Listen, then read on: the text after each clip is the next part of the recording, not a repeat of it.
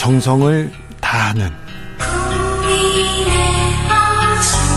국민의 방송.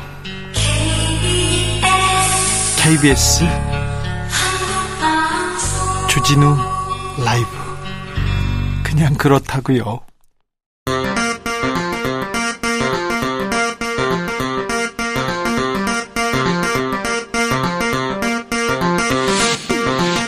주진우 라이브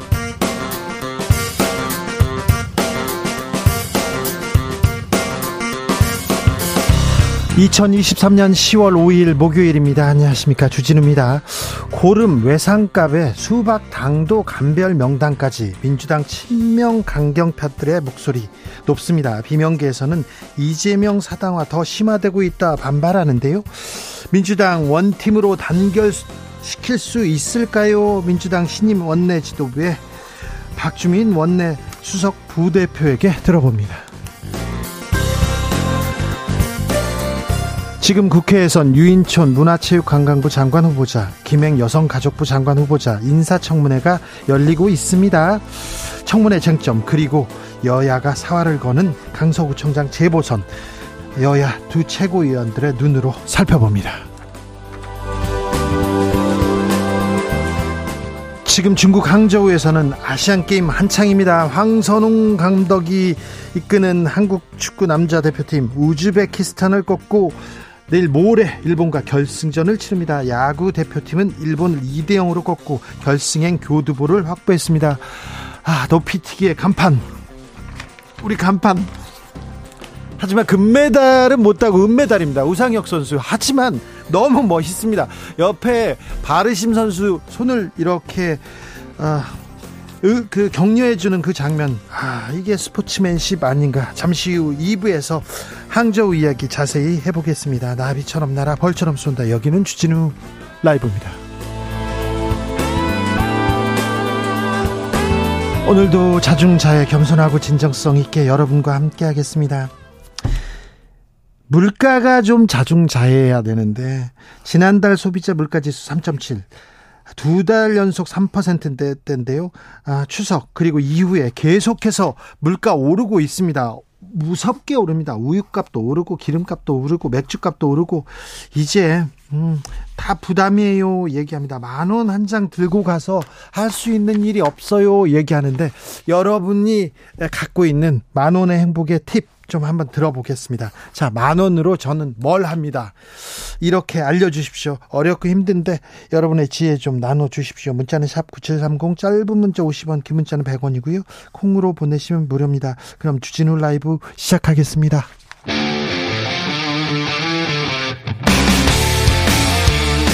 탐사보도 외길 인생 20년. 주 기자가 제일 싫어하는 것은? 세상에서 비리와 부리가 사라지는 그날까지 오늘도 흔들림 없이 주진우 라이브와 함께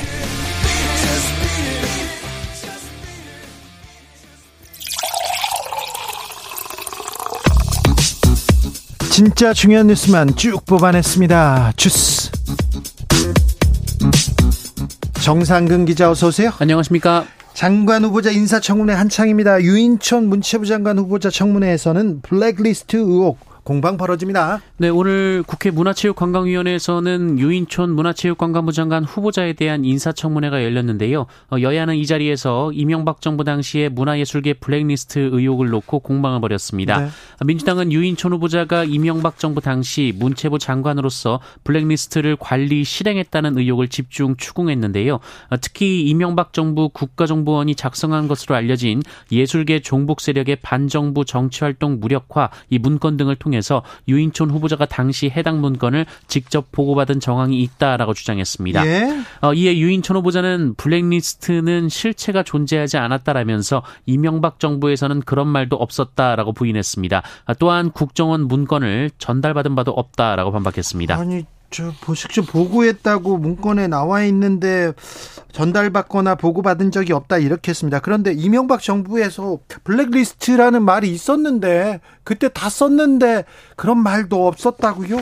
산하 기관장 사퇴 압박 논란은 어떻게 됐습니까? 네, 유인촌 후보자는 장관 재직 당시 김윤수 국립현대미술관장, 김정은 한국문화예술위원장 등 산하기관장들의 사퇴를 압박했다는 의혹에 대한 질문을 받았습니다. 어, 그러면서 해임된 인사들이 소송에서 승소했다라는 점을 지적받았는데요. 어, 유인촌 후보자는 그렇다고 그분들이 잘했다는 것이 아니었다라고 말하면서 네. 어, 이념이나 전 정부 사람이라 해임된 게 아니라 업무적 역량 등으로 문제가 되니 정치적으로 싸움한 것이라고 주장했습니다. 사타박이 또 없었다고요? 정치적 싸움이라고요? 자녀 증여 어, 관련 의혹은 어떻게 됐습니까? 네, 한겨레는 오늘 유인촌 후보자의 두 자녀가 후보자의 돈을 보태 아파트를 매입했지만 증여세 납부 내역이 공개되지 않았다라고 보도했습니다. 보도에 따르면 유인촌 후보자 장남은 31살이던 지난 2015년 어, 성동구 옥수동의 아파트를 7억 5천5백만 원에 매입했고요. 차남도 이 31살이던 2019년 같은 아파트를 17억 6천만 원에 대출 없이 매입했다고 합니다. 어, 장남은 아파트를 임대 놨고 이 차남은 실거주 중인 것으로 알려졌습니다. 어, 그런데 유인촌 후보자는 아들들 아들들이 증여세를 납부했는지 확인할 수 있는 납세 정보를 아들들의 개인 정보라며 공개하지 않았다라고 한겨레는 보도했습니다. 어, 이에 민주당 의원들이 비공개를 비판하자 유인촌 후보자는 증여세는 다 납부했다라고 반박했습니다. 납부했는데 왜 자료를 공개하지 않는지 유인촌 장관 후보자 인사청문회에서 찍지마 XX 막말을 하지 않았다 이런 얘기도 했죠. 하, 그때 들은 거는 뭐였지? 이런 생각이 드는데 네, 인사청문회 어떻게 되는지 잠시 후에 여야 최고위원들과 함께 자세히 좀 살펴보겠습니다. 김행 후보자 청문회는 시작부터 고성이 오가더라고요. 네, 어, 김혜영 여성가족부 장관 후보자에 대한 국회 인사청문회가 우여곡절 끝에 열렸는데요. 이 시작부터 고성이 이어졌습니다. 이 청문회 개의 직후 야당 의원들이 김혜영 후보자에게 어, 위키트리의 가상자산 의혹 및 어, 재산 증식 과정 등과 관련된 자료 제출을 요구했는데요. 어, 이에 여당 의원들이 과도한 요구라며 반발하는 과정에서 청문회가 1시간여 동안 열리지 못할 정도로 고성이 오갔습니다. 네. 좀 부끄럽더라고요. 코인 의혹 제기됐어요? 네, 민주당 문정복 의원은 김행 후보자가 창업한 회사인 위키트리가 생성한 기사를 스팀잇이라는 곳에 넣고 여기로부터 스팀 달러라는 코인을 받았다고 주장했습니다. 어, 그러면서 위키트리가 더 많은 코인을 받기 위해 abusing을 했고 그 결과 어마어마한 코인을 축적했을 것이라고 주장했는데요. 어, 문정보 의원은 이어 김행 후보자에게 코인 지갑을 공개할 수 있느냐라고 물었는데 어, 김행 후보자는 회사가 스팀잇과 코인을 한 번도 거래한 적이 없다라며 어, 본인은 코인쟁이가 아니다라고 말. 말했습니다. 한편 김행 후보자는 이른바 주식 파킹 의혹에 대해서 절대 인정할 수 없다며 신우이는 직계 좀비 속이 아니어서 위법 사항이 아니다라고 말했습니다. 아, 그럼 신우이한테 갖다 놓으면 하... 괜찮은 건가요? 이거 위법 사항이 아니다고요? 아, 이 부분에 대해서도 좀 자세히 짚어보겠습니다. 김건희 여사와의 관계 또 도마에 올랐어요. 네, 김행 후보자는 김건희 여사와의 관계설에 대해 본인은 언론과 정당, 정치권에서 거의 40년을 활동했다면서 어떻게 김건희 여사가 본인을 픽업해서 이 자리에 가져다 놨다고 하느냐라고 반박했습니다. 또한 김건희 여사가 참여했던 것으로 알려진 문화예술계 인사 모임 월단회 회원이라는 의혹에 대해서도 본인은 회원이 아니고 거기 회원들이 누군지도 모른다라고 반박했습니다. 신원식 국방부 장관 후보자 임명 절차에 들어간 것 같습니다. 네, 국회가 신원식 국방부 장관 후보자에 대한 인사청문 경과 보고서를 채택하지 않은 가운데 어, 오늘 윤석열 대통령이 내일까지 이 청문 보고서를 송부해 달라고 국회에 다시 요청했습니다. 어, 국회 인사청문 보고서 채택이 무산되면 대통령은 관련법에 따라 10일 이내에 기한을 정해 국회에 재송부를 요청할 수 있고요. 어, 국회가 여기에 응하지 않아도 장관 후보자를 임명할 수 있습니다. 그렇군요. 이균용 대법원장 후보자 내일 국회 인준 투표가 있는데요. 네, 이균용 후보자는 일할 기회를 달라 이렇게 요청했어요. 네, 이균용 대법원장 후보자는 임명 동의안 표결을 하루 앞둔 오늘 기자들에게 입장문을 보내 국회 가결을 요청했습니다. 어, 이균용 후보자는 대법원장 직위의 공백을 메우고 사심 없이 어, 국가와 사회, 법원을 위해 봉직할 기회를 주시기를 간절히 소망한다며 사법부 공백이 길어질수록 중요한 국가 기능의 마비 사태가 우려된다라고 말했습니다. 그런데 재산 형성 과정에서 그리고 또 재산 신고 과정에서 너무 법을 몰랐다. 하, 대법원장이 이렇게 법을 몰라도 되냐 이런 얘기 나왔잖아요. 어, 이와 관련해서 이균용 후보자는 받은 지적과 비판의 말씀을 모두 겸허하게 받아들인다라고 말했고요. 어, 특히 가족이 보유한 약 10억 원 상당의 비상장 주식을 재산 신고에서 누락한 점에 대해서는 불찰을 모두 인정하고 다시 한번 죄송하다라고 말했습니다. 내일 강서구청장 보궐선거 사전투표가 시작됩니다. 여야 총력전 펼치고 있습니다. 네, 강서구청장 보궐선거를 진두지휘하고 있는 국민의힘 김기현 대표는 오늘 최고위원회 회의에서 김태우 후보는 대통령과 한 라인이 있는 후보라며 어, 이번 선거는 국민이 원하는 지역 발전 사업과 민원을 풀어낼 해결사를 뽑는 선거라고 강조했습니다. 어, 김기현 대표는 오래된 빌라촌 다세대와 다가구가 밀집한 주거 환경을 번듯한 주거지로 탈바꿈시키려면 힘 있는 여당 구청장이 있어야 한다라고도 주장했습니다. 어, 이재명 민주당 대표는 병상에서 투표 호소 영상을 SNS를 통해 공개했는데요. 어, 이재명 대표는 이번 선거는 정권의 폭정을 멈추고 강서구의 새로운 미래를 여는 출발점이라고 말했습니다. 김태우 후보자 주거지 대한 의혹 얘기 나왔는데요. 이 얘기는 뭔가요? 네, 민주당은 어제 김태우 후보가 이 성남시 분당구 그리고 성동구 성수동에 각각 10억 원이 넘는 아파트를 보유하고 있고 어, 정작 강서구에는 전세 보증금 1천만 원 월세집에 들어가 있다라고 주장했습니다. 자, 그러니까 분당과 성동에 성수동에 아파트가 있고 강서구에서는 월세 보증금이 전세 보증금이 천만 원이라고요? 네, 재산 공개에 따르면 보증금 천만 원, 월세 60만 원의 등촌동 오피스텔에서 김태우 후보자가 거주 중인 것으로 후보가 거주 중인 것으로 알려졌는데요. 네. 어, 김태우 후보는 이에 대해 황당한 아파트 괴담이라며 어, 분당 아파트는 결혼 전부터 보유한 용인 아파트를 결혼 후에 이 분당으로 갈아탄 것이고 배우자 명의의 성수동 아파트는 결혼 전부터 보유하던 아파트라고 말했습니다. 아무튼 아파트는 두 채네요. 네, 어, 하지만 민주당이 의도적으로 강서구 외 지역의 아파트를 본인이 보유한 것처럼 호도했다. 라고 주장을 했습니다. 또한 진교훈 후보가 강서구에 아파트를 보유하고 있다면서 이해 충돌에 걸려 재개발을 추진할 수 있겠느냐라고도 말했습니다. 아니 강서구 후보가 강서구에 집 있는 게 이해 충돌에 걸린다고요? 이건 또 무슨 소린지 잠시 후에 좀 살펴보겠습니다. 국민의힘 에서 이재명 대표가 뉴스타파 인터뷰를 유포했다 이런 주장을 했습니다. 네, 국민의힘 박성중 의원은 이재명 대표가 지난해 20대 대선 투표일 하루 전에 이 김만배 씨에 대한 뉴스타파 인터뷰를 선거운동 문자 메시지로 발송했다며 어, 이것이 가짜뉴스 유포라고 주장했습니다. 아, 박성중 의원은 당시 이재명 대표가 이재명 억울한 진실이라는 제목으로 해당 보도 영상에 링크된 선거운동 문자 메시지를 발송했으며 해당 문자 메시지는 475만 1,051건 발송됐다라고 밝혔습니다. 네. 뭐라고 하십니까? 네, 민주당은 꼬투리 잡기라고 반박했습니다. 네. 검찰이 전 정부 통계 관련 의혹에 대해서 강제 수사에 작수했습니다. 네, 문재인 정부가 집값을 비롯한 주요 국가 통계를 조작했다는 의혹과 관련해서 대전지검은 오늘 통계청, 한국부동산원, 국토교통부, 기획재정부, 고용노동부 등을 압수수색했습니다. 네. 앞서 감사원은 전 정부 고위직 등 관련자 22명이 국가 통계를 조작했다며 직권남용 권리행사방해, 통계법 위반 등의 혐의로 검찰에 수사를 요청한 바 있습니다. 한편 검찰은 수사 의뢰 대상자 중 일부에 대해 출국 금지 조치를 한 것으로도 알려졌습니다. KBS는 신임 사장을 뽑고 있습니다. 그런데 후보자 선정이 미뤄졌습니다. 네, 어제 KBS 이사회가 박민, 최재훈, 이영풍 등 사장 후보자 3인에 대한 면접 심사와 최종 후보자 선출 투표를 진행했는데요. 그런데 그러면 지금 최종 후보 3명이 박민, 최재훈, 이영풍 후보라는 건가요? 네, 세 분입니다. 어, 하지만 1차 투표에서 과반 득표자가 나오지 않았습니다. 어, 여권 이사들 사이에서 의견 통일이 안 됐다는 분석이 나오고 있는데요. 어, 그런데 이 절차에 따르면 이후 상위 득표자 2명, 이 박민 최재훈 후보를 대상으로 결선 투표가 진행이 돼야 되는데 어, 서기석 이사장이 이사회를 휴정했습니다.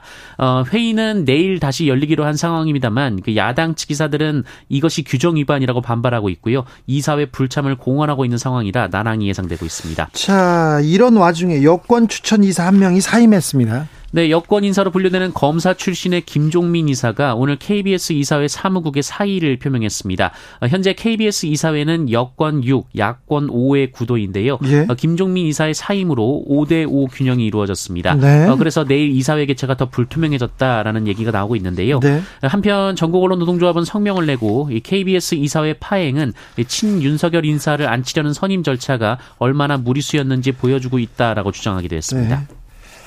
한국 언론에서 매우 중요한 지금 분기점에 와 있습니다. 네, 언론사의 길이 남을 매우 중요한 시점인데 국민적 관심은 좀 떨어집니다. 그런데 KBS 사장 선임 좀 지켜봐 주셔야 됩니다. 국민의 방송인데 자, 누가 KBS 사장이 될까요? KBS는 어떤 길로 가게 되는지 좀 지켜봐 주십시오. 후쿠시마 오염수 2차 방류 시작됐습니다. 네, 일본 도쿄전력은 오늘 오전 10시 20분쯤 후쿠시마 제1원자력발전소 오염수의 2차 해양 방류를 시작했습니다. 2차 어, 방류는 오는 23일까지 이어지고요. 1차 때와 거의 같은 7,800톤이 방류가 됩니다. 네. 어, 도쿄전력은 어제 준비 작업 과정에서 바닷물로 희석한 오염수의 삼중수소 농도를 측정한 결과 기준을 밑돌았다라고 밝혔습니다. 어, 우리 정부는 2차 방류에 대해서 검토팀이 데이터에 대한 모니터링을 진행 중이라면서 국민 건강과 안전에 영향이 없도록 확인과 점검에 점검에 최선을 다할 것이라고 밝혔습니다. 네. 킬러 문항이 없었다는 9월 모의평가 만점자가 크게 늘었다는 소식입니다. 네, 교육부가 대학 수학능력 시험에서 킬러 문항 배제 방침을 발표한 뒤 처음 시행된 9월 수능 모의평가 채점 결과 어, 수학 영역 표준 점수 최고점자가 어, 지난해 11월 치른 2023학년도 수능보다는 2.7배, 어, 지난 6월 모의평가보다는 3.9배 늘었다고 합니다. 수학 영역의 표준 점수 최고점은 144점으로 문이과 통합형 수능이 치러진 2021년 이후 평가원이 출제한 8번의 시험 가운데 가장 낮았는데요. 표준 점수 낮다 이 말은 말은 지금 어, 쉬었다는 얘기죠? 네, 쉬었다는 의미입니다. 어, 때문에 일각에서는 상위권의 변별력이 크게 떨어졌다라는 분석이 나오기도 했습니다. 1등급 구간 내의 점수 차가 9점이 나왔는데 이 통합 수능 이후 가장 작은 격차라고 합니다. 어, 그러니까 1등급 안에서 이 수험생들이 일정 점수대에 몰려서 어, 변별력이 하락했다라는 것을 의미한다고 합니다. 이 문제는 또 어떻게 풀지? 압수수색으로는 안 될 텐데 또 세무조사로도 안 될 텐데 참 고민이 크겠는데요. 네. 아무튼 수험생들 얼마 남지 않은 수능 준비 그리고 입시 준비 아 좀 동요 없이 잘 해야 될 텐데 그런 생각은 계속됩니다. 주스 정상근 기자 함께했습니다. 감사합니다. 고맙습니다. 자, 여러분이 가지고 있는 만 원의 행복의 지혜를 주십시오. 행복 팁 주세요. 그랬더니요 정순성님께서요. 아빠하고요 음, 부르는 중3 딸에게 슬며시 만 원짜리를 건네면 아빠 사랑해 하고 안아줍니다. 정말 행복해지. 우와, 이거 최고다. 장원입니다, 장원. 만 원짜리 딱 주면 중학교 3학년짜리 딸이 아빠 사랑해. 이거, 와, 만 원의 행복 중에 최고, 최고치네요. 아, 참. 근데 만 원 줘도 그렇게 얘기 안 하는 사람 많은데 어떻게 하지? 애게 그러면 어떻게 하죠? 큰일 나는데. 1788님 만 원으로요. 코인 노래방에서 노래 부르고 스트레스 풀어요. 어, 이것도 좋은 방법입니다. 네. 만 원의 행복. 코인 노래방 가서 막 혼자서 노래 부르고 그러면 막 스트레스가 풀리나요? 노래 부르면 스트레스가 풀리는 분들이 많죠. 네. 유민정님께서는요. 시장 분식집 떡볶이는요, 1인분에 4,000원입니다. 김말이랑 같이 만 원이면 푸짐하고 맛있는 외식 할 수 있습니다. 네. 분식집 떡볶이, 네. 좋죠? 음. 3123님. 만 원으로 한 주 내내 희망찬 상, 상상 마음껏 누릴 수 있는 방법이 있습니다. 뭐냐고요? 뭐냐고요? 그겁니다. 로또 구입입니다. 월요일 점심시간에 로또 만 원어치 구입하면요. 다음 주 월요일 사직서 던지는 상상하는 것만 해도 두근두근 기분이 좋아집니다. 아우, 이건 행복한 상상이에요. 네, 만 원 행복 맞다. 맞아요. 아, 꿈꾸고 나서, 꿈꾸고 나서 로또 사면 그 또 든든하잖아요. 되든 안 되든 막 믿을 구석도 있고, 아유, 까짓것 뭐 사표 막 생각하는데 아유 좋은 생각인 것 같습니다. 1500님 저는 만 원으로요. 대전 예술의 전당 3층 꼭대기층에서 오페라도 보고 멋진 음악회도 네 봅니다. 아, 참 감동의 시간을 즐길 수. 만 원의 행복입니다. 아름다운 문화의 밤입니다. 네. 좋은 생각인 것 같아요. 교통정보센터 다녀올까요? 이승미 씨.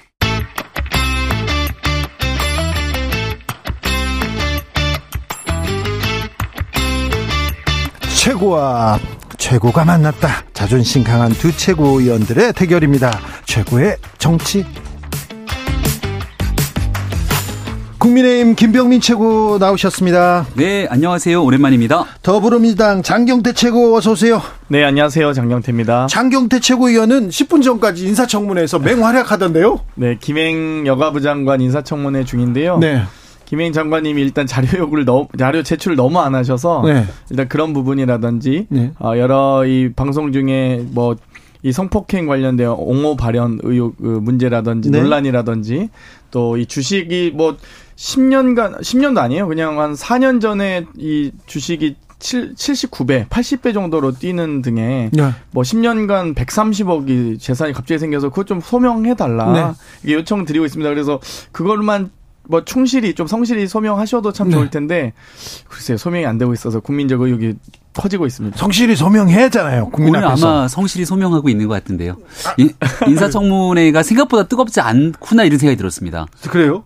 굉장히 뜨거웠으면 우리 장경태 의원님이 중간에 자리를 비우고 여기 오지는 오전엔 거의 파행 분위기였습니다. 않을 거다 생각을 하는데 저도 오늘 인사청문회가 궁금해서 막 TV 채널 돌리는데 거의 대다수 TV에서는 아시안 게임 중계만 해서 실제 많은 국민들의 관심사를 좀 주목을 끄지 못하고 있구나 생각을 했고요. 그래서 좋구나. 아닙니다. 그리고 네. 김행 후보자 같은 경우에는 뭐 민주당에서는 숱한 의혹들 논란 이런 거 얘기했는데 청문회를 거치면서 뭔가 대단한 한 방이 있었으면 그게 뉴스를 도배했을 텐데 아직까지는 그런 뉴스를 캐치하지 못했다라는 말씀드립니다. 한 방.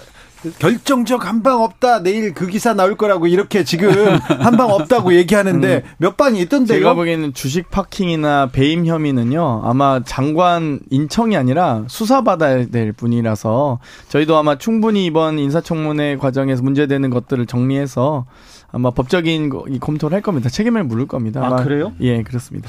주식 파킹 부분에 대해서는 신우이니까 위법 사항이 아니다 이렇게 얘기했는데 신우이한테 그러면 맡겨놔도 네. 되고 그리고 형제나 뭐 부모 자식 간에는 안 되고 그렇습니까? 백지 신탁에 관한 일들이죠. 그러니까 여기에 대한 문제점들이 뭐 워낙에나 오랫동안 또 제기돼 왔었고 김해 후보자 얘기하는 걸 오늘 보니까 위법된 사항은 없다 이렇게 주장하고 있는 것 같습니다. 어, 아마 이 백지 신탁이 갖고 있는 문제점들 때문에 어쩔 수 없다는 사항들을 강변하고 싶었던 것 같은데요. 네. 과거에 이제 이재명 대표가 국회의원이 되고 나서 그 방산주 샀던 거 이거 처분 안 하냐 했을 때가 백지 신탁. 논란이 네. 있었죠. 네. 그래서 그 논란이 되니까 처분했다 이렇게 하니 그 당시 국민의힘에서 아니 처분하면 다 끝나는 거냐 이런 식의 공방들이 오가기도 했는데 과거 문재인 정부 때도 이 백지 신탁 문제가 나올 때마다 참 이런 제도 때문에 여러 가지 훌륭한 사람들을 모시는데 한계가 있다는 얘기들은 늘 나왔던 거고 여기에 대한 문제가 있다면 또 거기에 대한 솔직한 해명이 필요하겠죠. 2013년에 백지 시작하고요. 2018년부터 19년에 이 뭐 구매하게 되는 것 같은데 매수하게 네. 되는 것 같은데 언제 샀고 얼마에 샀냐 이것만 밝히셔도 일단 주식 거래 내용만 밝히셔도 되는데 이 공직 후보자로서 가장 기본적인 기초적인 자료조차 제출하지 않고 있기 때문에 130억이 어떻게 생겼는지 좀 말씀해 주시길 바라고요. 아마 오늘 밤새도록 이거 가지고 논쟁할 것 같습니다. 김행 후보자는 위키트리라는 그 온라인 언론사라고 볼 수 있죠. 언론사를 소유하고 있는데요. 아, 이런 기사로 이런 이런 좀 부끄러운 기사로 돈을 벌었냐 이런 질문에 이런 취지의 질문에 부끄러운 한국 언론의 현실이다 이렇게 답했는데 그 장면 은 어떻게 보셨어요? 저도 그 모습을 보면서 위키트리가 이제 정말 제가 방송에서 입에 담을 수 없는 뭐, 뭐 지하철에서 쿵쾅쿵쾅 무슨 일이? 이런 식으로 약간 마치 성적인 행위들을 묘사하는 듯한, 은유하는 듯한 기사들, 소위 낚시 기사들 제목, 기사 제목들이 많이 있습니다. 정말 여러 사례들을, 어, 이 지적을 많이 의원님들 하셨는데, 그걸 가지고 한국의 언론의 문제다? 위키트리, 위키트리라는 언론사가 어찌되건 시정 명령을 언중위에서 받은 게 가장 뭐, 이 상위 top class이기 때문에 정말 본인들의 문제를 그리고 본인이 이 경영에 개입하면서 시정 권고 조치가 거의 10여 배 가까이 늘어나는 과정이 있었거든요. 근데 그걸 가지고 한국 언론이다 그러면 한국 언론들께서 좀 기분 나쁘실 것 같았는데요. 네, 저는 총체적인 고민이 필요하다고 보는 게늘 네. 이런 문제의식을 갖고 있거든요. 지금도 온라인 뉴스를 이렇게 검색하시는 분들은 기사 검색하러 들어갔다가 네. 광고 같은 걸 보는데 너무 선정적인 광고들이 나와서 이거 대한민국의 젊은 사람들, 어린 아이들 이렇게 자녀들 보여주기 너무 민망하다 예. 이런 지적들이 오랫동안 제기돼 왔습니다. 그 문제를 좀 풀어나가는 시점에서 하나의 중요한 분기점이 될 수 있기 때문에 또 과거 이런 문제들이 위키트리에만 있었던 것이 아니라 현재 온라인 매체에서 상당 부분 문제가 되고 있는 사안이어서 네. 이번에 장관이 되고 나면 이 문제에 대한 이 정말 대대적인 혁신의 칼을 좀 어, 김행 후보자가 가져갔으면 좋겠다는 말씀드립니다. 부끄러운 한국 언론의 현실이다. 일편 뭐 맞는 말이기도 해요. 근데 부끄러운 언론 쪽에 계셨고요. 부끄럽지 않게 살기 위해서 노력하는 수많은 언론인들이 있는데 참 이 부분은 어떻게 될지. 자, 유인촌 장관 후보자는요. 블랙리스트는 없었다.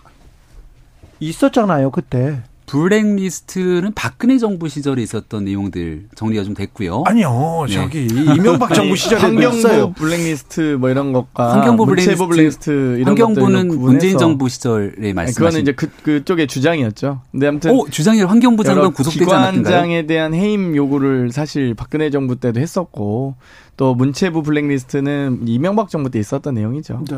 네. 저는 이명박 정부 시절에 저도 블랙리스트냐고 내가 물어봤더니 저기 그때 이제 이명박 정부 MB계 인사들이 너는 골드 블랙이야 이렇게 해가지고 그래가지고 아, 넌 TV, TV 아무데도 못 나가 이렇게 얘기해가지고 아 그래요? 그랬던 적이 있었어요. 그런 문제들이 있었다면 음. 2017년도 정권 교체가 되고 난 다음 네. 문재인 정부의 첫 번째 공약이 아마 적폐청산 아니었겠습니까? 그리고 나서 적폐청산 위원회 각 부처별로 다 만들고 그리고 난 다음 실질적인 수사가 이명 박근혜 정부를 넘어서 이명박 정부 다 갔기 때문에 당시 직권 남용이든 업무 방해든 문제가 되는 일들이 있었다면 정리가 됐을 겁니다. 유인촌 후보자에 대해서는 과거 이명박 정부의 핵심으로 몸을 담고 있었지만 그런 일들 속에서는 자유로웠던 인사로 기억하고 있습니다. 사실 중소기업 다니는 아들이 27살 때 현금 6억으로 아파트를 샀는데 그 아버지 유인촌 장관 후보자가 돈이 어디서 났는지 모르겠다라고 모르쇠로 일관하는 게 지금 지금 현재 청문회의 상황입니다. 이만큼 지금 이 아들의 6억도 못 밝히고 김행 후보자의 130억도 안 밝히고 이런 정도로 어떻게 인사청문을 하는지 모르겠고요. 실제 여러 이 문화 권력 균형화 전략에 대해서 이 문서 공개된 문서를 보면 좌파 예술인에 대한 정보 지원을 차단해야 된다. 또 여러 정부 인사를 비방하는 언론에 대해서 수사기관의 감시 활동을 통해서 이 형사처벌을 통해 새 위축을 유도해야 된다. 좌파 문화예술 단체 등에 대한 정보 지원을 차단해야 된다는 등 이 여러 이미 공개된 2008년 당시 문서에서 유인천 후보자 이름이 다 나옵니다. 문건입니다. 국정원 문건이 나옵니다. 수사를 통해서 나왔던 수, 네네. 문화 문건. 정확히 문서 이름이 2008년 8월 작성된 문서고요. 네. 문화 권력 균형화 전략 문건이고요. 또 좌파 문화 예술 단체 제어 및 관리 방안 이라는 문건 2010년도 11월 2일 작성된 문건이네요. 이런 문건들 다 있습니다. 그러니까 이건 그러니까 이거는 우리 윤석열 검사께서 당시 여러 수사를 통해서 수사 다 하셨잖아요. 네. 문건이라고 뭐, 말씀 주시는 것 같고요. 네. 근데 거기에 대해서 수사를 통해서 문제가 있으면 기소가 되고 처벌이 됐을 건데 무튼 이 유인촌 후보자에 대해서 기소된 적도 처벌된 적도 없는 상황인데요. 저는 민주당이 수사 상황에 있었던 내용이라고 문건을 막 흔들면서 얘기하는 거는 참 좀 이재명 대표를 위해서라도 안 하셨으면 좋겠어요. 왜요? 그러면 수사 상황에서 지금 나왔던 이재명 대표의 수많은 내용들 보면 이재명 대표는 그 자리에 있을 자격이 없는 거거든요. 최종적으로 기소가 되고 그리고 나서 공소장에 대한 내용들을 얘기를 해도 네. 아 대법원 재판 나올 때까지는 봐야 된다 무죄 추정의 원칙 얘기하시는 분들이 민주당 아닙니까? 아니 근데 아까 김행을 물었더니 이재명 얘기를 하고요. 또 유인천 물었더니 이재명 아, 얘기하고 민주당의 주장이기 때문에 민주당의 아니, 가장 그 강력하게 그 당을 이끌고 있는 상황을 거, 예. 형평성 있게 말씀해 주는 거죠. 검찰이 수사하는 과정에서 피의 사실 공표하는 것은 당연히 불법이죠. 근데 제가 지금 말씀드린 건 2019년에 문화예술계 블랙리스트 진상 조사 조사위원회가 발간한 백서 내용입니다. 이 백서의 조사 내용을 총망라해서 정리한 문서이기 때문에 이미 공개된 자료다. 다시 한번 말씀드립니다. 네. 루스님께서 청문회를 공방의 자리로 생각하지 말고 나란 일 하는 사람들 뽑는다 생각하는 자리여야 할 텐데요. 그래요. 능력이나 어, 업무 업무를 어찌 할 건지 비전 이런 걸 듣는 자리는 좀 청문회에서 아, 그런 자리가 아니지요, 지금은. 3765님, 뻔한 청문회니까 이제 저 관심 없어요. 잘못한 거 인정 안 하고 소명도 안 할 거니까요.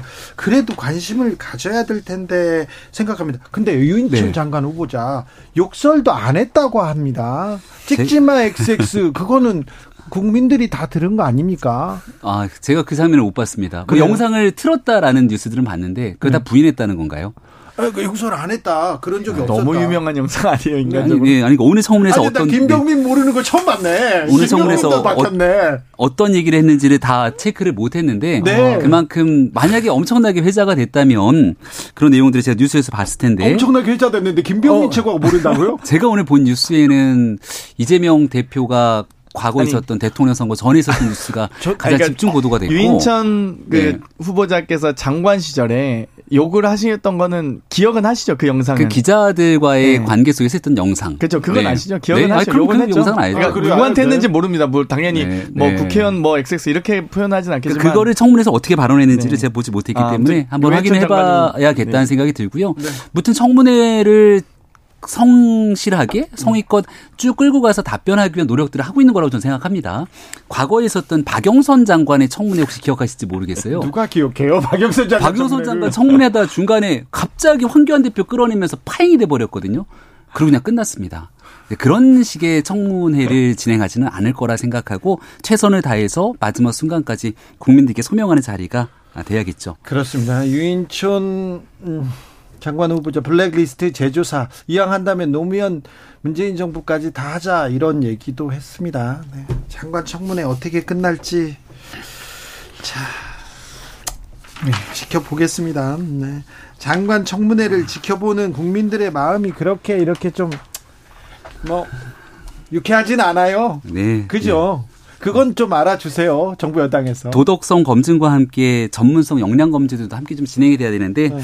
그런 이 국무위원으로서의 자격 검증 이런 일들에 조금 더 집중하면 좋겠다라는 생각이 있고요. 시간이 좀 남았으니까 국회에서 또 남은 볼까요? 시간 내에 잘해주길 바랍니다. 아니 국감장에서 사진 기자들한테 삿대질하면서 유인촌 장관께서 그때 아이 사진 찍지 마 하면서 XX 정말 성질법 이걸 다 들었는데 이거 안 했다는데 이거 어, 바이든 날리면 이탄인 것도 같고 자 어찌 될지 좀 지켜보겠습니다. 결정적 한 방이라고 했는데 결정적으로 몇 방이 나올지도 한번 지켜보겠습니다.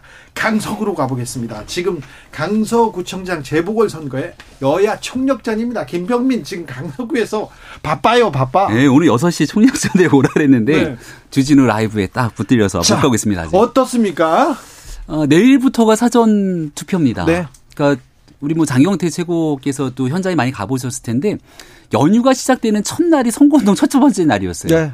그날 가니까 정말 동네에 사람이 안 계시더라고요. 네. 그러니까 연휴 때문에 지역에 계신 분들이 많이 외주로 나갔던 것 같고 실질적인 선거 운동은 이제 연휴 끝나는 거의 막바지부터 어제 오늘 음. 한 3일 정도가 주력으로 지역에 계신 분들께 설득하고 선거 유세를 할 수 있는 시간이었다고 생각하고요. 그래서 오늘 저녁에 아마 총력전을 좀 펼쳐 나가면서 어, 강서 있는 지역 발전을 꾀할 후보를 뽑는 선거인지 아니면 이재명 대표에 의해서 선택되고 이재명 대표를 지키기 위해서 중앙 정치에 매진하는 후보를 뽑게 될 것인지에 대한 네. 선거가 진행된다고 봅니다. 김병민의 기승전 이재명은 계속됩니다.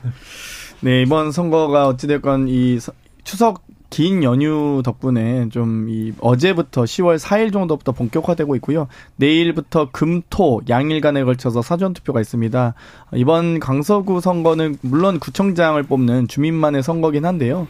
어, 이 서희 공모수행 중 불법으로 유죄가 유죄 판결이 나, 나온 김태우 후보에 대해서 윤석열 대통령이 이 비상식적인 사면을 하고 또 비상식적인 출마를 하고 또 비상식적인 공천을 하고 그런 지금 상황 아니겠습니까? 그렇기 때문에 이번 선거는 오히려 이 판을 국민의힘과 윤석열 대통령이 더 키웠다. 그래요. 예. 김기현 대표가 김태우, 윤석열과 한 라인 있다 하면서 윤석열 대통령을 계속 얘기하는데 음. 이거 선거에서 지면 치명타인데 이게 또 이 선거에 도움이 될까요? 부담이 커질 텐데요, 김병민. 네, 그러니까 지역에서 주민들이 원하는 일꾼을 뽑는 선거여야 된다 늘 이렇게 얘기를 하고 있고요. 강서 지역을 가보면 고도 제한 문제 때문에 주민들이 겪고 있는 고통들이 아주 오랫동안 누적돼 있습니다. 또 낡은 어, 이 저층 주거 단지들을 좀 재개발했으면 좋겠다라고 지역 민원들. 근데 이제 그 민주당 입장에서는 박원순 서울시장을 비롯한 오랜 기간 동안 재개발 재건축에 대해서 사실은 꽉 막힌 행정들이 펼쳐왔기 때문에 김태우 후보가 구청장으로 활동했던 시기의 업적들과 또 김태우 후보가 구청장이 된다면 서울시장이랑 찰떡궁합을 좀 갖고 또 중앙정부의 전폭적인 지원을 끌어내야 이 강서 일대에 대한 발전을 끌어낼 수 있기 때문에 집권당이 힘 있는 후보로서 대통령과의 연계성 또 오세훈 시장과의 관계 이런 걸 추진해서 얘기하는 건 매우 당연한 선거 전략이죠. 사실 오세훈 시장이 언제적 지금 박원순 시장 얘기 꺼낸지 모르겠는데요. 오세훈 시장이 지금 벌써 연거푸 두 번 연속 당선됐습니다. 그러니까 지금 불과 2년 사이에 그렇기 때문에 오세훈 시장이 어떤 서울시정을 펼치고 있는지 잘 모르겠다라고 하는 시민들의 이 마음이 많고요. 또 한편으로는 강서구 같은 경우는 정말 방금 말씀드렸듯이 정말 지역 일꾼을 뽑는 선거라기보단 윤석열 대통령이 오히려 공천에 개입하는 듯한 또 사면과 복권을 통해서 사실상 면집을 주면서 선거판을 키우고 있고 네. 여러 국민의힘도 지금 거기에 대해서 이 지금 뭐 열심히 이렇게 지금 의미를 부여하고 있기 때문에 저는 이번 선거가 강서구 청장 선거뿐만 아니라 윤석열 정권을 심판해야 되는 가장 중요한 그러니까 이 이번에 브레이크를 좀 잡아줘야 되는 그런 중요한 선거가 되고 있다라고 말씀드리고 싶습니다. 그러게요. 판을 키웠다, 판이 커졌다는 거에 대해서는 김병민 최고도 동의하시죠? 그 총선을 앞두고 있는 선거고 예. 이 판을 키운 건 민주당이죠. 민주당입니까? 왜냐하면 윤석열 정권에 대한 심판으로 이번 선거를 규정을 졌거든요. 그리고 여기에 대한 구청장 진교훈 후보인가요? 네. 진교훈 후보를 진교훈 후보인가요? 이거는 또 무슨 전략입니까? 아, 이름이 갑자기 좀 너무 생소한 네. 분이셔서 네. 진교훈 후보를 이름도 많은 국민들이 듣기 생소한 후보를 전략 곡천으로 낙점을 했던 것도 결국 이재명 대표의 민주당 아닙니까? 그래서 지금 김태우 후보 같은 경우는 윤석열 대통령이 낙점한 것이 아니라 경선을 통해서 그 지역의 당협위원장까지 했던 유력한 주자들과 공정한 경선을 통해서 선출이 된 후보고요. 여기에 대해서 정권을 구청장 선거를 윤석열 정부를 심판하겠다 이렇게 들어오게 되면 정권을 심판하겠다는 후보가 구청장이 돼서 과연 중앙 정부와 광역단체장과의 유기적인 협력 구도를 이끌어낼 수 있겠는가라고 하는 점을 또 지역 주민들이 걱정과 염려할 거라고 생각합니다. 강서구청장 선거는 단순히 강서구만의 문제가 아니고요. 이번 강서구 같은 경우 서울에서 인구 50만 이상이 되는 큰 구 중에 하나입니다. 그리고 어, 영, 이 충청, 호남, 영남, 또 이 원, 원 거주민 등이 다양하게 어우러져 있는 대단히 복합 선거구에 가깝거든요. 그렇기 때문에 많은 분들이 이 여러 가지 윤석열 정권의 낮은 지지율과 더불어서 내년 총선을 앞둔 또 큰 선거, 50만 이상의 선거이기 때문에 과연 어떻게 유권자들이 반응할지 또 국민과 시민들이 어떻게 평가하고 있는지를 보여주는 선거이기 때문에 네. 뭐 아무리 폄하거나 의미를 뭐 새기지 않으려고 하더라도 네. 아주 대단히 큰 의미 를 주는 선거가 될 거라고 봅니다. 지금 판세를 음. 지금 예측해보는 게 섣부를 수 있는데 네. 국민의힘이 그렇게 또 좀 앞서 달리고 있 지는 않은 것 같아요. 이준석 전 대표는 아. 18% 진다 이렇게 얘기하던데 어떻습니까? 강 서 지역이 국민의힘의 전통적인 열세 지역이죠. 예. 그러니까 예를 들어 민주당이 강남 지역 등에 대해서 열세 지역인 것처럼 하지만 그럼에도 불구하고 지난 대통령 선거에서 좋은 성과를 냈고 또 김태우 후보가 실제 구청장에 당선되는 네. 또 일들을 엮어내지 않았습니까? 선거를 앞두고 각종 여론조사 등을 뭐 내부적으로 돌리곤 하는데 그게 꼭 들어맞는 경우들도 많지는 않습니다.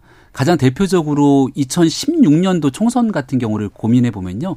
당시 종로에서 오세훈 서울시장이 국회의원 후보로서 정세균 후보를 굉장히 압도적으로 앞서가고 있었는데 그렇죠. 나중에 뚜껑을 열어보니까 오히려 거꾸로 두 자릿수 이상의 네. 차이가 났던 적들을 보면 여론조사에 일희일비하기보다는 네. 마지막 순간까지 단 몇 표가 부족하다는 생각으로 뛰는 게 정상적인 정치 행동입니다. 그래서 최고가 얘기하는 것만 봐도 그래서 봐도 네, 앞서 달리지는 않는 것 같네요. 아 왜냐하면 앞서 달리고 있다 하더라도 네. 야, 우리가 너끈히 이겨라고 하면 그렇죠. 얼마 전에 롤러스케이트 경기를 우리 모두가 다 보지 않았습니까? 네. 세리머니 하는 순간 뒤에서 발이 쭉 들어와서 지는 게 이 대한민국 정치고 또 선거거든요. 네.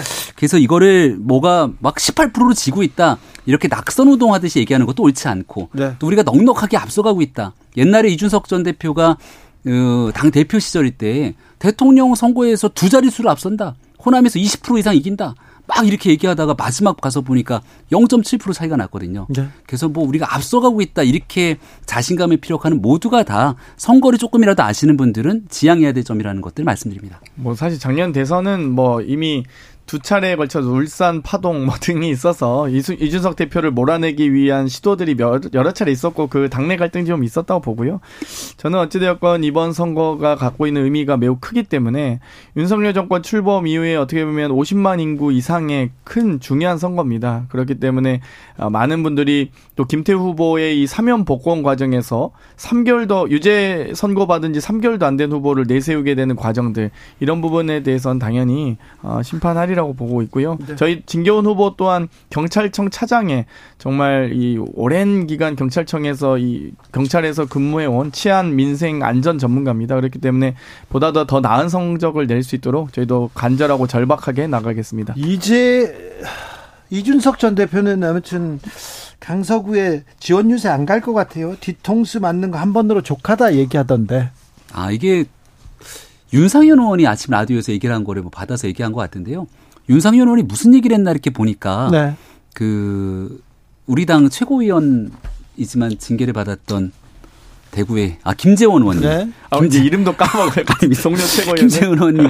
제가 그 강서에 자주 가서 이제 저도 지원 유세 나가면 항상 그 자리를 김재원 의원께서 지키고 있더라고요. 아. 그러니까 지금 당원권 정지를 받은 상태지만 누가 부르거나 부르지 않는 상태라도 가서 열심히 하는 걸 보니 이런 모습이 필요하지 않겠냐고 아마 윤상현 의원이 조언을 한 것 같은데 네. 방송에서 그 내용들을 또 이렇게 꼬아서 대답을 하더라고요. 근데 대답하고 있는 과정들이 이 모든 것들을 사적 감정이라든지 옛날에 김태우 후보가 나한테 이랬으니까 내가 도와줄 수 있겠냐라는 방식보다 당을 생각하는 애당심이 있다면 본인 스스로 정당인으로서 각자가 나가서 뛸 목들을 열심히 하고 있다는 말씀 정도 드리겠습니다. 애당심이 없다는 건가요? 그건 제가 잘 모르겠습니다. 네. 제가 보기에는 여러 이 잘라내야 될, 제거해야 될 대상, 뭐 이렇게만 폄하해 왔던 또 실제 이 윤석열 대통령의 이 녹취 이런 것들이 또 공개되지 않았습니까? 오히려 그런 때일수록 오히려 당의 어떤 그 직전 또 전직 당 대표에 대한 여러 가지 구애가 있을 수 있거든요. 지금 안 그래도 나경원 이 전 원내대표나 안철수 의원에게 마저도 여러 가지 뭐 구애를 하는 것으로 보여지는데요. 어찌되었건 그 중에 이준석은 빼고 생각하겠다라는 강한 인상을 받습니다. 그러니까 그래도 이 여러 중도적인 시각을 갖고 있는 김병민 최고위원 마저도 이 정도면 정말 윤핵관 정말 좀더그 오른쪽에 생각을 갖고 계신 이 분들은 이준석 대표는 절대 공천 안 돼라고 조언했던 김종인 전 비대위원장의 말이 결국 다시 떠오르지 않나 이런 생각이 듭니다. 참고로 저희는 수박 당도 감별 이런 거 안 하거든요. 예, 네, 뭐 당도가 0이냐, 음. 1이냐, 원래 네. 친박, 5냐. 진박, 네오박 만들었던 원조가 또 그종. 네. 네. 당도, 네, 그건 좀 당해서. 네. 참. 1147님께서 강서구청장 보궐선거요. 윤석열 대 이재명 선거 같아요. 이렇게 판이 커졌습니다. 매우 중요해졌는데 여기서 하나씩만 물어볼게요. 자. 민주당이 이겼다. 민주당이 이겼다. 그때 국민의힘은 어떻게 될 것 같습니까? 먼저 장경태 최고. 일단 아무래도 이 무리한 공천 과정에 대한 저는 엄중한 평가들이 나올 거라고 봅니다. 네. 그러니까 사실 그러니까 굳이 판을 키울 필요가 없었는데 굳이 유죄받은 김태우 후보를 사면에 또 복권까지 시켜서 그것도 공천까지 줘서 나갈 필요가 없었는데도 불구하고 사실 심사 과정에서 컷오프할 수도 있었거든요. 당 지도부가. 근데 지도부가 어찌됐건 이 선거 후보자 권리 권한을 선취주 후보자로서의 경선 권한을 준 거기 때문에 이런 부분에 대해서 책임을 면하기 어려울 거고요. 또 이런 무리한 선거 과정에서 판을 키우는 과정들, 막 지도부가 총출동하고 지금 충청 중진들 다 가고 선대위원장 맡고 있지 않습니까? 그러면 아마 윤석열 대통령에 대한 평가와 책임론도 저는 같이 가미가 될 거라고 봅니다. 내년 총선 전망도 어두워진다 보기 때문에 당내의 어떤 원심력은 더 강화될 수밖에 없다. 국민의힘 뭐 저희도 물론 마찬가지입니다만 저희는 대통령이 아직 없는 야당이고요. 국민의힘은 여당인데 대통령이 적극적 행동을 하셨기 때문에 거기에 대한 평가는 엄중할 수밖에 없다고 봅니다. 자, 국민의힘이 이겼다. 네. 민주당은 어떻게 될까요? 네, 이재명 대표는 아무런 얼굴색 변화 없이 갑자기 엉뚱하게 다른 소리를 할 것 같습니다. 그러니까 네. 책임론에 대해서 이야기하지 않고 제가 이 얘기를 드리는 이유는 대통령 선거에서 지게 되면 통상 선거에 무거운 책임을 진 정치인이 약간 정치 뒤로 사라지거나 여기에 대해서 무한 책임을 지게 되는데 갑자기 보궐선거 나서 국회의원 되고 당대표까지 하면서도 아무런 책임감을 갖지 않았거든요. 얼마 전에 체포동의안 가결되고 나서 구속되냐 마냐 기로에 서 있으니까 정청래 의원 등이 했던 얘기가 아 감옥 가서도 옥중 공천, 응? 옥중에서 다 권한 행사할 거다 이렇게 얘기를 하신 분이라 보궐선거 하나에 대한 결과에 대해서 그동안 정권 심판에 대한 얘기를 했습니다만 만약 민주당이 지더라도 뭐 언제 그랬냐는 듯 책임론에서 벗어나는 노력을 하지 않을까 생각합니다. 확실한 거는 홍준표 시장은 안 좋아하시는 것 같아요. 김명민 최고께서. 왜냐면 2017년에 대선 후보였던 홍준표 시장이 자유한국당의 당대표가 되시거든요. 직후에. 그래서 그런 부분은 좀 뭐 잘 알고 계시라 봅니다. 그래서 굉장히 어려웠던 시기를 겪었습니다. 네. 포털 다음에서 항저우 아시안게임 축구 응원 페이지 여론 조작 의혹에 의혹 사건에 지금 휘말려 있습니다. 그런데 아, 국기문란이다 이렇게 얘기하면서 아, 지금 아, 포털 길들이기에 나섰다고 민주당은 비판하고 있는데 여기에 이게 네. 그렇게 중요한 사건입니까? 포털을 어떻게 길들이는지 잘 모르겠습니다. 네. 일단 중요한 건 범죄가 일어났잖아요. 매크로 이상해요. 좀 문제가 문제, 있어요. 네. 네. 그리고 저는 제가 포털을 관리하는 사람이면 어, 이건 문제가 있다 판단할 것 같고 업무 방해를 갖고 즉각적인 수사 의뢰를 하든 잘못된 시스템을 정리 조정하기 위한 노력이 있을 텐데 그런 게 일절 없었잖아요. 아니 그 어, 다음에서도 네. 이거 매크로가 외국에서 한 음. IP 두 곳에서 문제가 있었다. 이거 경찰에 수사 의뢰하겠다. 이렇게 나왔잖아요. 그거는 그 문제가 한참 불거지고 난 다음 나온 것이지. 이게 벌써부터 지난번부터 계속 있어 왔다는 것 아닙니까? 다른 나라들과의 관계 속에서도 아니 근데 국민 네. 투표는 괜찮고 축구 응원은 안 된다. 이 축구 응원을 가지고 계속해서 국기 문란까지 가는 거 너무 몰고 간 거 아닙니까? 그래서 일단은 포털 사이트에서 이런 여론 조작들이 해외 IP를 우회해 갖고 들어올 예. 수 있다라고 하는 심각한 사실을 보여줬던 거고 예. 이게 자라보고 놀란 가슴 소뚜껑 보고 놀란다고 우리가 드루킹 사태를 대한민국 대통령과 가장 가까운 최측근이었던 김경수 지사 공모에서 어마어마한 조작을 할 거라고 누가 상상이나 했겠습니까? 그리고 그때도 민주당이 적극적으로 나서면서 절대 그런 일 없다 그랬거든요. 김경수 지사, 민주당이 그때 했던 수많은 분들. 근데 대법원 확정 판결 나온 거 보니까 어마어마한 조작을 했거든요.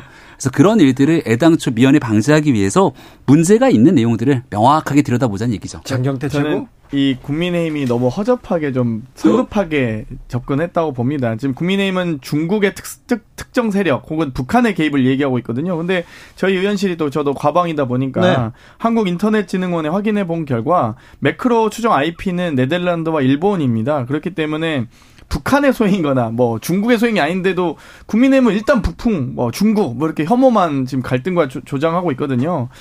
정확하게 좀 조금만 조사하셨으면 이런 식의 주장은 좀 하지 않으셨을 텐데. 그리고 아, 카카오, 북한과 중국에서는 접속이 안 되죠. 카카오에서도 설명이 그렇습니다. 예, 네, 카카오에서도 그렇고요. 그렇기 때문에 여기에 대해서는 이미 그 한 커뮤니티에 인증글이 올라왔습니다. 그래서 코딩 자료라든지 활용 IP라든지 작동 영상을 캡처한 이 본인이 응원 조작 이 매크로를 돌렸다라고 하는 그냥 한 유저가 물론 그것도 불법 행위이기 때문에 업무방해를 아마 조사 받아야 될 겁니다만 그렇죠. 이 자기가 북한 사람이거나 중국 사람은 아니다 한 커뮤니티 인증글이 올라왔습니다. 그렇기 아, 때문에 본인이 했다고요? 네, 인증글이 올라왔고요.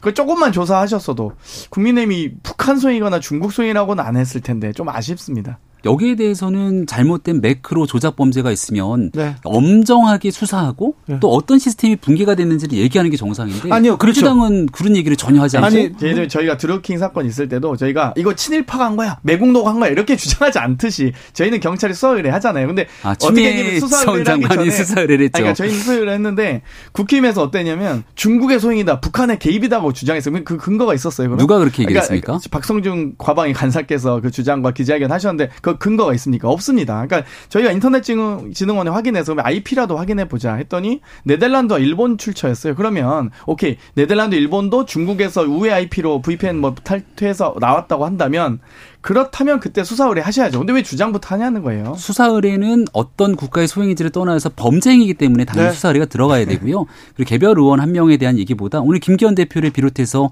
저도 그렇고 관련된 문제들을 지적했는데 문제에 대한 핵심을 얘기하게 되는데 그 내용을 아무렇지 않은 별것 아닌 것처럼 얘기하게 되는 민주당의 태도를 보면 네. 드루킹 사건 때부터 여기에 대한 기본적인 여론 조작 범죄에 핵심적으로 관련돼 있었던 정당이 또 다른 의구심을 자아낼 수 있다 이 말씀을 드립니다. 아, 디도스 사건 떠오릅니다. 때려삐까요 하면서 국민의힘 그러니까 최고식 전 의원님이었나요? 네. 네. 그런데 알겠어요. 잘못은 바로 잡아야죠. 이상합니다. 이거 포털에서 음. 이렇게 여론 조작이 있다면 이거는 잘못 수사도 하고 바로 잡아야 돼요. 그런데 범부처 TF팀을 만들고 범정부적으로 다 나서서 한 총리까지 나서서 막 수사하라 이렇게 얘기하는데 이게 그렇게 중요한 사건일까? 여론 조작이 실질적 범죄로 어, 나타났다면 네. 이것은 대한민국 특히 이제 선거 범죄로까지 이어지게 된다면 유권자의 판단을 침해하게 되는 굉장히 중요한 사건 아닙니까? 된다면이잖아요. 된다면이죠. 근데 지금은 네. 일단은 선거 범죄로 매크로 동일라는 조작이 있었던 김경수 드루킹 사건이 존재했던 사실이고 그리고 지금 포털에 대한 매크로 조작이 현실화된 사건이고 얼마 전에 이재명 대표 대통령 선거 때 이 언론 가짜 뉴스 때문에 막 문자 메시지 뿌리고 했던 일들까지 퍼져나가고 지금 있어서 지금 그거하고 연결시키려고 그러신 거 아니에요? 아니 그 문제도 지금 불거지고 있는 상태이기 때문에 네. 국민들이 갖고 있는 걱정과 불안이 크다 이 말씀드립니다. 여당도 문제지만 정부도 더 문제인데요. 이 카카오에서 이미 설명했습니다. 댓글 조작이 아니고요. 정확하게 말씀드리면 이번에 아시안 게임 스포츠 응원 클릭입니다. 응원 클릭은 흥미 유발을 위해서 매크로 사용 방지 같은 이 장치들을 안 했 다는 거예요. 누구나 참여할 수 있게 쉽게 한 건데 이걸 가지고 여론 조작이다 이렇게 가면 어떡합니까? 자, 선거 네. 끝나면요. 민생, 경제 아, 챙기기 범정부 TF팀 그런 것 좀 만들어 주세요. 아, 그 정말 중요합니다. 그리고 지금 어, 미국발 이 금리 문제 때문에 대한민국의 이 경제적인 문제로 걱정하고 계신 아, 많은 민생 분들이 좀 챙기는 모습을 예, 보여주세요.